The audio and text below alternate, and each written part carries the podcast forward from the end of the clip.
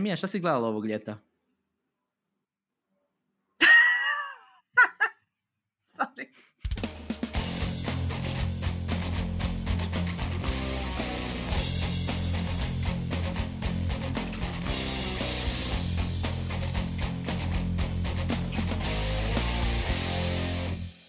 Dobar dan i dobrodošli u Netokracija podcast. Ja sam Ivan. Ja sam Mija. A Mija, šta ti gledaš ovih dana? Plafon, ali pretpostavljam da to nije tvoje pitanje. Ili možda je. Ili možda je, da. Ne, stvarno jako malo stignem gledati nekog sadržaja, ali moram pohvaliti zadnju seriju koju sam uspjela pogledati u cijelosti, a to je How to Sell Drugs Online Fast, koja je originalna Netflixova serija i to njemačka i dosta je zabavna i edukativna, ako vas zanima. How to Sell Drugs Online Fast. Znači serije, filmove i to ti je džiri i tako dalje. Pa mislim, ne gledaju li to svi? Pa gledaju i znaš šta, iskreno jako me čudi koliko ljudi uopće nije dalo šansu YouTube-u. Apsolutno. Ja recimo uopće ne gledam više ni serije, pa ja ne gledam više ni serije ni filmove, skoro nego uopće u kino očito ne idem jer pandemija i tek su sad relativno nedavno opet otvorili, nego gledam YouTube, isključivo YouTube.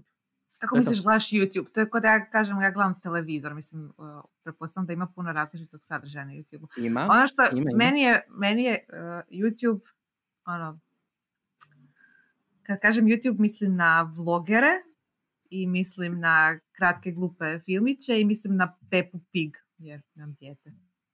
Pretpostavljam da ne gledaš nijednog. Znači tvoja čerka gleda YouTube. Da, evo moja čerka. Ono što ona gleda, to je za tebe YouTube. E pa, to je baš ta fora, znaš, ono, ti kažeš, aha, to je kada kažeš da gledaš TV, da, ali ljudi imaju, ljudi već znaju, ako kažeš gledam TV, ili gledam film, ili gledam serije, ili gledam Netflix, znaš već kakav je sadržaj, koji tip sadržaj, dokumentarci, da, filmovi, serije, itd. Kod YouTube-a većina ljudi misli da su to, ono, vlogeri, kanali poput, ne znam, Džumbusa, ok, neki možda, ne znam, kanala s receptima, ako odeš, mislim, to na varijanta, ako odeš na homepage. Ali, mislim, odem kristeno. Kad trebam nešto, kako nešto napraviti. Onda tražilice, doslovno. Da, ne pratiš youtubere, nego tražiš točno određen recept da to nešto radiš. Tako. Tako bi ja podijelio većinu ljudi, većina ono, naše generacije, svi koji nisu zapravo ono, Gen Z, da su odrasli s YouTubeom. YouTube je tražilica, YouTube je mjesto gdje ćeš naći određeni video, ali YouTube nije nešto što pratiš. I to bi volio danas prođemo, odnosno kako gledati YouTube kao odrasla osoba, bilo da ste millennial, bilo da ste boomer i kako zapravo s tehničke strane, a i možda da vidite kakvi sadržaje postoje, jer ja sam baš gledao i mislim da pratim, to je da sam pretplaćen na 200 kanala, pretplaćen sam na 732 YouTube kanala. I to zašto toliko? Pa gledati zapravo svašta, sve je krenulo kad sam u jednom trenutku, mislim broj jedan, nemam pametni TV, nego imam TV koji je spojen na Google Cast, što znači da ono, najbolje integracija na YouTube. I u nekom trenutku sam otkrio kanal koji se zove Good Mythical Morning, koji je u biti Dobro jutro Hrvatska na YouTube-u. Ti si roče iz nužde to počeo gledati, jer nisi imao što drugo. Tako je. I naravno zbog potreba posljednja, to je neko treba pratiti YouTube. Izbinđao sam Good Mythical Morning cijeli, znači to je kanal koji postoji već ono 10 godina, ima 100 videa, znači imaju preko 1600 epizoda. Ono, I fell in love with it. I onda sam preko njih skužio pa ovdje ima dobrog sadržaja na tom YouTube-u i krenuo full ulaziti u to i gledati. I neki sadržaj koji ja pratim prvenstveno bi dijelio neke 3 kategorije, odnosno možda i 4. Jedno su ti neki zabavni sadržaj tipa Good Mythical Morning, ono neke bedaste stvari i slično. Sadržaj vezan za hranu, ali za razliku od tebe ne tražim samo određene recepte, nego pratim baš određene food kanale. I zato, među osnovno zato što je i Google u jednom istraživanju potvrdilo da muškarci gledaju takav tip sadržaja, prvenstveno zbog entertainmenta, tek onda da actually kuhaju. Da nešto naprave. Kuhaj nešto, Ivane, konačno. A da nisu jaja. Excuse me. Čekaj, prvo sad zakrenuo sa meksičkim, sa burgerima i fried chicken, vidi se da pratim američke youtubere. Da, možda da prestaneš. Tako, ne. I isto tako pratim filmske eseje. To ne filmske eseje, nego YouTube eseje. Znači kao što sam na Netokracijnom YouTube kanalu, možete pogledati u jednoj od playlista naših, ti radi o eseje kao analize, prije što smo krenuli s Netokracija podcastom kao nekim formatom koji više paše regionalnoj publici, radio sam te neke eseje i to sam počeo pratiti na YouTube. Radi se znači doslovno o kolumnama u obliku videa, o filmovima, društvu, izuzetno pametan, inteligentan sadržaj, nisu dokumentacije, nego su zaista eseji i to mi je super, ali volio bi isto tebi otvoriti YouTube, pokazati šta nudi. A pa ćemo danas nudi? Zapravo... Pepu Pig. To je sve što bi... Ne, nudi samo Pepu Pig.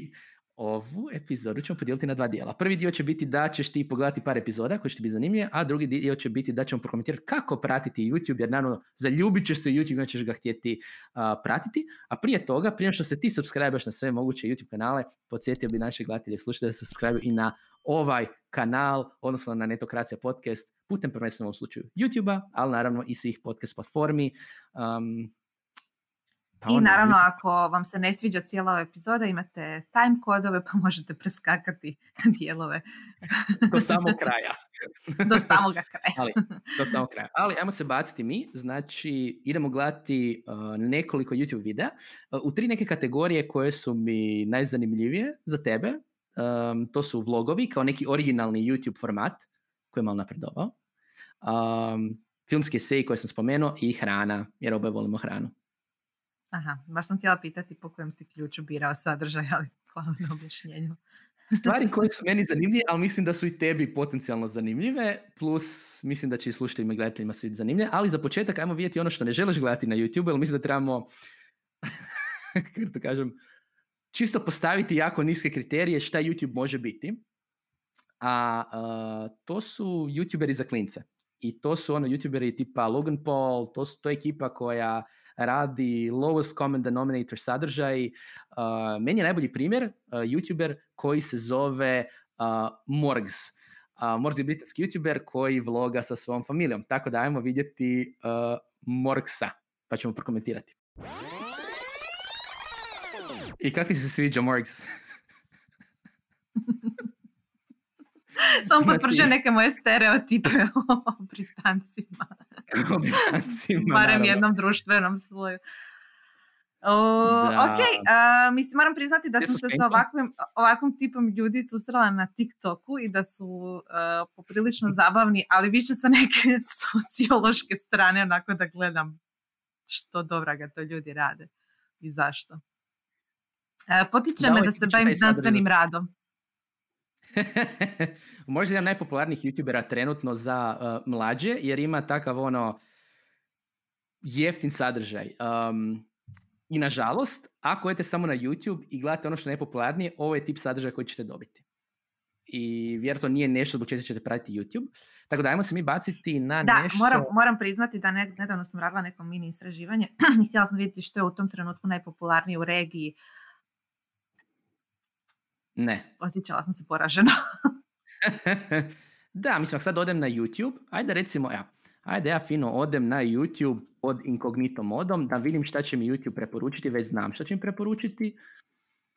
To će biti red balkanskih pesama, bit će red popularnih i nekih, 24 sata video, Croatia Records, znači ono, cringe video, crtići, traileri i Balkane moj na najgori mogući način. No. Ajmo mi pogledati nešto pametnije. Baka prase. Za početak bilo da se... Ne baka prase. Za tu epizodu, za temu baka prase pogledajte epizodu Office Talksa o tome. Slobodno. Ali ajmo mi gledati vlogove. Znači vlogovi su jedan od originalnih formata za YouTube. To je ono, dnevnik, pričaš kameri, šta se događa u tom životu i tako dalje. Oni su kroz vrijeme evoluirali. Vlogovi su mi ok, to sam čak u neko starije doba i pratila jer su mi to bili nekakav prirodni nastavak vlogova, ali moram priznati da sam Goranu, svom suprugu, jednom pustila vlog jedne naše popularne vlogerice i bio je to neki običan vlog što se događalo u tom danu, više obiteljski nego išta drugo, i on je sjedio otprilike nekih 20 minuta koliko je trajao, ono, progutao je taj sadržaj i onda je pitao, aha, to neko zapravo radi. Kao to je redovan sadržaj koji neko gleda i konzumira. Mislim da je to više gledao kao neko kao ono zanimljivost ili u stilu zašto mi sad opuštaš ljudi koji obavljaju svakodnevne stvari, kupovinu, idu negdje, jedu. Da, vlogovi su definitivno... Pa to je neka valjda ta vojerska crta u nama da vidimo što drugi ljudi rade. Tako je, ali poslije malo napredniji oblici vlogova i video eseja. Prvi koji ćemo pogledati je od Rider Crewa. Njih znaš iz naše epizode o deepfake-u. Znači, oni imaju prvi kanal gdje rade special efekte i ono fora vide, i imaju drugi kanal koji im je u biti isto vlog o tome što oni rade. Čekaj, to je znači kao što se događalo iza videa, a originalni video je gdje on gori ili što? Ne, ima na kraju da on gori. Aha. Znači, ovo je cijeli video. Oni su jednostavno shvatili u jednom trenutku da ti njihovi behind the scenes su užasno popularni. I doslovno su jednom od svojih Stuntman React videa, koji su im isto jako popularni, ovaj njihov Eric je spomenuo kao, mogli bi te zapaliti? I onda je bilo toliko komentara da zapali ga, da su rekli, ok. Tako da ovo je cijeli zapravo video. Moram priznati, koliko god je bilo zabavno ovo što ga pokušavaju zapaliti, cijelo vrijeme razmišljam o tome koliko je ovaj... iz prethodnog videa zaradio prosteći. Tako da shvaćam privlačnost tog trash sadržaja i zašto klinci vole glupi Morgz. Ali da. Da, pitanje da li bi redovito pratila. Tako da, ovo je recimo primjer ti jednog malo drugačijeg vloga. Šta misliš? Da, kao što sam spomenula, potpuno drugačije od... vlogova koje sam ja gledala, gdje netko ide u shopping, nešto kuha taj dan i tako priča random stvari. Malo naprednije. Da. Ovo je baš tip. Ali ne, da, ovo je malo tip videa da, shvaćam privlačnost vlogova gdje imate uvid u to što je neko razmišljao o nekom trenutku. Mislim da mi je bilo više možda zabavnije. Da je glavni lik, kako se zove, ti znaš te likove, a više govorio kako se osjeća i bio možda malo više emocije pokazao u tom svom dijelu. Jer znam ko Rider Crew... Ima i taj dio, samo smo ga preskočili. Aha. Ali na početku, recimo, sam se objašnjavala što se događa. Jer znam njihove videe, kao što si rekao, stvarno su fantastični i uvijek imaju dobru priču iza njih i shvaćam zašto njihova vjerna publika želi vidjeti više behind the scene stvari, dakle ne samo sam sadržaj, nego i kako je sadržaj nastao i kako su se njihovi omiljeni likovi osjećali u tom trenutku. Ali mislim da je to zabavnije više tebi zato što ih pratiš nego meni koja prvi put vidi ovog čovjeka. Da, kad znaš sve likove, ovo što si rekla, znaš sve likove, a oni su jednostavno opet nabrijanije verzije svojih osobnosti u tim videima, onda je zabavnije i gledati i slušati jer znaš kontekst, znaš da on u svakom videu kaže ja bi ovo probao, ja bi ono probao itd. I onda je logično da kad dođe takva prilika, pa naravno da će on probat, neće jedan koji se boji svega i slično. Sad imamo malo manje opasne vode, ali blisku temu. Wizzy Waiter je jedan od popularnih bio starih vlogera back in the day i on je u jednom trenutku krenuo sa serijom video eseja komičnih o tome tipa ne znam kako raditi intermittent fasting, kako zašto gledamo TV, kako je buditi se u 6 ujutro, svašta nešto, onak dosta forica jer je i zabavno i edukativno, a epizodu koju bi volio da pogledamo je Why do people like being parents? Kao što vidiš, ovo je malo drugačiji tip vloga. Ne moramo gledati do kraja, možemo pričati druge videe, ali znači ovaj tip gdje on opet malo ima analizice, malo ima neki kao osobni faktor, još što sa starcima i opet u njegovim inače videima starci su, kao što je bilo na početku, ti neki nabrijani likovi, deru se jedno na drugo, stara samo scrolla po mobitelu i tako dalje, u ovom slučaju su kao oni normalni. I ti recimo su potpuno restartali njegov kanal, onak relativno je, on je radio inače komedi skečeve i onda kad je okrenuo raditi bilo kao, kao zabavno i korisno, cool, let's do that. Tako da ovo je tipa recimo taj tip vloga gdje on objavi negdje mislim 2 puta mjesečno nekakve teme i to je lijepo fino onda pratim sasvim ok oduševljenje na razini od ovakvih isto kanala. Sviđa mi se kombinacija zabavnog i edukativnog i mislim da je to pravi način kako se ljudi danas informiraju. Znači, neće se informirati ako nešto nije zabavno, osim ako im nije baš jako stalo do teme o kojem se radi. Takvi smo. Da, ima jako puno infotainmenta, zapravo edutainmenta, pardon, na YouTube-u, znači kanali poput Half as Interesting, Philip DeFranco, znači opet, jednostavno za razliku recimo od podcastova koji mogu biti potpuno ozbiljni, YouTube video u većini slučajeva su kraći, ono tipa do 10-20 minuta i moraju imati neki zabavni element. Bez zabavnog elementa, čisto malo da se ona kao, neće proći. Mislim da ćemo morati prilagoditi edukativni sustav, obrazovni sustav upravo tome. Jer evo, moram se vratiti na TikTok jer je to moja platforma za zabavu, ali i za informiranje, jer gdje sam puno naučila o autizmu i ostalim ostatku spektra, baš na jedan zabavan način od osoba koje same imaju autizam. Između ostalog, naučila sam puno o filozofiji od jednog tiktokera, puno više nego što sam sama u srednjoj školi, jer sam imala stvarno lošeg profesora koji nije baš vjerovao u edukativni sustav, pa ne se pušta da radimo što hoćemo, ali sam pronašla jedan zabavan kanal jednog filozofa koji kroz vrlo, vrlo kratke i zabavne skečeve uz naravno lipsinkanje prenosi glavne poruke poznatih filozofa. Tako da eto. Da, mislim, to je super baš primjer. Mislim, ti, ajmo reći, učitelji youtuberi, ima ih jako puno, pa i u Hrvatskoj recimo, od svjetskih su nepoznati John i Hank Green, koji poznati naravno i književnici i tako dalje, ali oni su recimo primjer opet youtubera koji, i to mi je bilo zanimljivo kad sam doznao da je originalna publika Johnovog YouTube kanala su bili ovi, kak se zove, ekipa koja radi u knjižnicama, librarians. Da.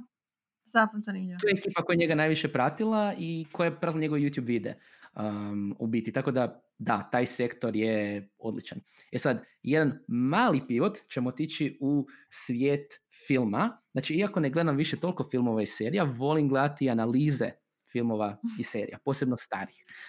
Moram te ovdje zaustaviti i spomenuti jednu zanimljivost o tebi koju ne znaju oni koji te ne znaju, a to je da si ti puno više sadržaja o popularnim filmima i serijama pogledao o njima nego što si njih doista gledao, tako da imaš neka lažna sjećanja na određene kultne filmove i serije gdje odnosno nisi u potpunosti siguran jesi li doista pogledao te filmove ili serije ili si pogledao toliko sadržaja o njima da znaš sve i puno više. Istina. Oprosti što izazim. Ali zaista nisam svjesna za neke stvari. Ali meni je to poprilično zanimljivo. Ono, kako ne možeš pogledati umetni bilo koji popularni kultni film, a znaš toliko o njemu. Da, recimo, mislim da za većinu ovih koje volim nisam siguran, mislim da sam ih barem sad već vidio, ali recimo za jedan serijal za koji siguran sam da nisam čitao većinu knjiga i da nisam pogledao većinu filmova, to je Harry Potter. O Harry Potteru znam puno, puno previše nego što bih trebao. I da, ako želite znati nešto o Harry Potteru, preporučam Super Carlin Brothers, YouTube kanal koji se bavi isključivo skoro Harry Potterom, koji gledam jer su mi toliko zabavni, imaju super teorije. Ovo. Ja preporučam da pročitate knjige. Možete krenuti o tamo. Možete oba. A sad se bacamo na nešto što na nešto što će ti možda biti još više analitički, baš full video eseji i možda malo jedna ozbiljna tema za početak. Sljedeća nam je Lindsay Ellis, ona je poznata youtuber kako radi, ona filmska kritičarka, ali nije da radi recenzije filmova, nego radi jako detaljne, odlične, savršene analize i najpoznatija je po svojem serijalu o Transformersima. Serijalu filmova koje većina ljudi smatra da su apsolut trash, smeće ili jednostavno samo su zabavni. Jedna od njenih zanimljivih analiza je analiza Transformera temeljem feminističke teorije u dva dijela. Mi ćemo pogledati dio prvog dijela. I da, Lindsay je nominirana za jednu od najprestižnijih američkih književnih nagrada za svoj video. She's so good. Da. Samo ću napomenuti da ovaj njen serijal je od ukupno 9 videa. Nije baš 27, ali ukupno 9 videa gdje prolazi marksističku teoriju, everything. I ovo je vjerojatno jedan primjer, vrlo detaljno, jedan od onih, to mi se sviđa jako na YouTube-u, uzmu neku entertainment temu, tipa Transformers, i onda na njoj objašnjavaju nešto izuzetno ozbiljno. Jer to je ovaj primjer tog educiranja uz zabavu. I super mi je što ona koristi trikove gdje održava pažnju gledatelja, gdje ti mozak već po prirodi malo odzuji jer priča monotono, priča neku temu koja možda nije toliko zabavno da će ti zaokupiti pažnju i onda odjednom pa neki zvukovi. Dopamini. Da, mora nekako skočiti. Pretpostavljam da tako i održava gledatelje do kraja videa. Moramo i mi ubaciti takve stvari, Toris. Dopamin! E sad, Mija, ćemo preći na moj najdraži YouTube kanal koji me navukao na YouTube, a to je Good Mythical Morning koji rade Reti Link. Oni su na YouTubeu prisutni od početka, OG YouTuberi. Znači, doslovno, I have their book.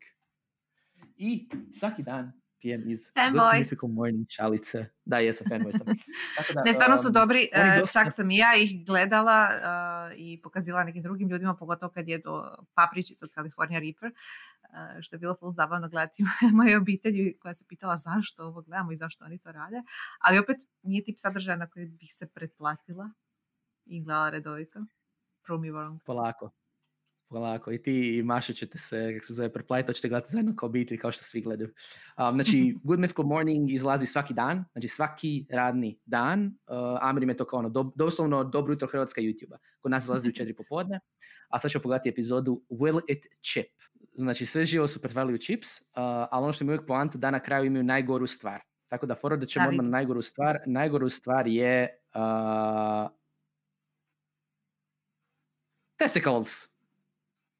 Testicles? Čiji? Čak sam, sad ću vidjeti.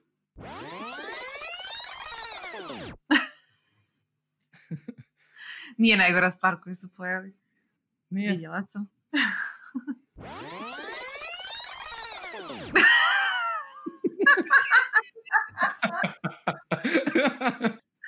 Kao što vidiš, it penises. To je jedan, ali kao što, znači, rekli smo već, ti radiš torte, ne kolače. Ja bih volio nekad raditi pite, tako da ćemo pogledati sad zadnji video, koji opet dolazi od mojih drugih najdržijih YouTubera, a to su Try Guys, nosi njihovu majicu. Kao što vidite. Merch, gdje rade pitu. Znači, nemaju recepta, rad na pamet. Aha. Oni inače stvarno ne zna kuhat, ni peć, ni niš. Aha. Tako da ovo je primjer videa koji ćeš vjerojatno nećeš gledati za recept. Nećeš gledati za recept. Mija, will you YouTube? Ne, žao mi je. Ali shvaćam poantu i privlačnost tih videa, doista su zabavni i vidim kako mogu nadomjestiti neki drugi sadržaj u danu koji nas inače zabavlja, ali ne. Jednostavno mi se čini kao gubitak vremena. Osim ovih edukativnih, koje moram pohvaliti da su napravili dobru mjeru između edukacije i zabave, tamo dovoljno da te educiraju, da se osjećaš da si korisno proveo vrijeme gledajući taj video, jer si naučio nešto novo i bolje se osjećaš oko sebe, a bilo ti je zabavno i zabavio si se i održalo ti je pažnju. To je nešto što mislim da se može primijeniti na kreiranje sadržaja, ali ovi čisto zabavni sadržaj mi nisu pretjerano, znači ništa nisam naučila. Ovo uzimam, nema veze, ovo uzimam kao pobjedu, glačeš samo Lindsay Ellis. Možda, evo, možeš u Lindsay gledati. Idem pogledati ostale nastavke o Transformerima. Ja, kao Zek, nisam potpuno faila. Tako da, to je pobjeda. Drago mi je da ćeš dati šansu Lindsay, nadam se da ćeš dati šansu nekim drugim YouTube kanalima, da otkrižeš za sebe. Ono što je meni super kod YouTube je baš to što ima ispod te neke površine spotova ili nekih plesovih videa za klince, to je jako kvalitetnog sadržaja koji treba se potruditi, otkriti, znači od ovih kanala sa hranom tipa Sorted Foods, Binging with Babish, analiza, povijesnih videa, svega živoga. Ono što ja osobno volim su ti neki ono, i detalji i to koliko se svi ti YouTuberi trude. Konkretno Good Mythical Morning, to više nije samo ono Reti Link, to je cijela ekipa koja producira svaki dan jedan takav YouTube video koji ima tipa to pakiranje za hranu, imaju svog art direktora, koji mora smisliti svaki neki detalj. Znači svaka te epizoda, to ono, treba znati strpati u tih 10-15 minuta. Znači to treba i fore smisliti, pa to, pines de gavi i slično. To se čini kao, joj, neki mali pan, ali taj pan netko mora napisati. I takvih sadržaja ima jako puno i mislim da im trebate dati šansu. Za one koji žele dati šansu u YouTube-u, ono što bi u svom slučaju preporučio da se preplati na što više takvih kanala. Again, imat ćemo preporuke u članku od ovog videa. Znači, subscribe-ite se njih da algoritam lagano nauči oko toga šta volite, šta želite gledati, tako ćete otkriti druge youtubere. Klikite na takozvani notification bell, to je ono što mi isto kažemo, zato što ćete onda dobiti obavijesti o novim videima, iako nemojte računati, tako je, iako nemojte računati da ćete zaista dobiti obavijest. Jer YouTube algoritam i obavijest je tu nepouzdan. To je negdje između Twitterove i Facebookove ono,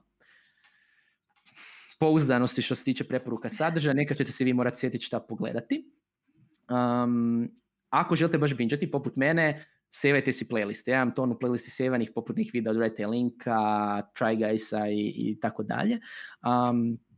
I imajte na umu da neke sadržaje ćete teško naći. Konkretno povijesne sadržaje, recimo, zato što YouTube ne voli, recimo, ono, naravno, daje su na videu tijela ili svastika, onda jednostavno te videe će zakopati i neće dobro proći. Jedan dobar primjer tako YouTube kanala The Great War, oni su radili znači u periodu tipa nekoliko godina, tjedan iz tjedna što se događalo u Prvom svjetskom ratu prije 100 godina. I to je bilo super, jako kvalitetan sadržaj, ali nažalost YouTube to ne podržava, oni su se morali okrenuti Patreonu i držimo fige ekipi da ćete uspjeti. Da li što trebate znači, recimo, ne mogu monetizirati svoje videe ili što se događa? Da. Znači preko 250 njihovih videa je demonetized, odnosno ne mogu se oglašavati, ne može se na njima oglašavati, što znači nemaju taj prihod i onda su se morali okrenuti Patreonu i preko 1800 njihovih fanova mjesečno plaće između $5 i $50 da ih podrži u tome jer opet produkcija je jako zahtjevna. Tako da ono što za kraj mislim je da trebate dati YouTube šansu, trebate, ako želite da tu šansu, aktivno se subscribe-ajte, da naučite algoritam i ono što je velika prednost YouTube je što ga možete gledati na svim uređajima. Od iPhone-a, iPad-a, TV-a, svega živoga. I naravno, ako želite preporuku za neki prvi kanal, preporučujem naravno Netokracija podcasta, ako još niste subscribe-ani, a za tebe Mija, subscribe se recimo na Good Mythical Morning i da Lindsay Ellis, ne znam, imam Lindsay može, God Mythical Morning, ću pogledati ga, god mi ti pošalješ neki njihov video, to je znači, dovoljno često da si pouzdaniji od YouTube-ovih notifikacija. Znači, čuli ste ovdje, imam službeno, svaki dan kada Good Mythical Morning nešto objavi, dobro, što je svaki dan, to ću poslati mi. Tako da, i vi subscribe-ajte. Blago meni. Mi pratimo, blago tebi. Tako da ćemo se dalje na budućim epizodama Netokracija podcasta, bilo da to od YouTube ili podcast na CD audio, slušajte im obila zanimljiva epizoda. Ako imate vlastite preporuke YouTube kanala, ostavite ih komentarima ili nam pošaljite na društvenim mrežama. Ćao!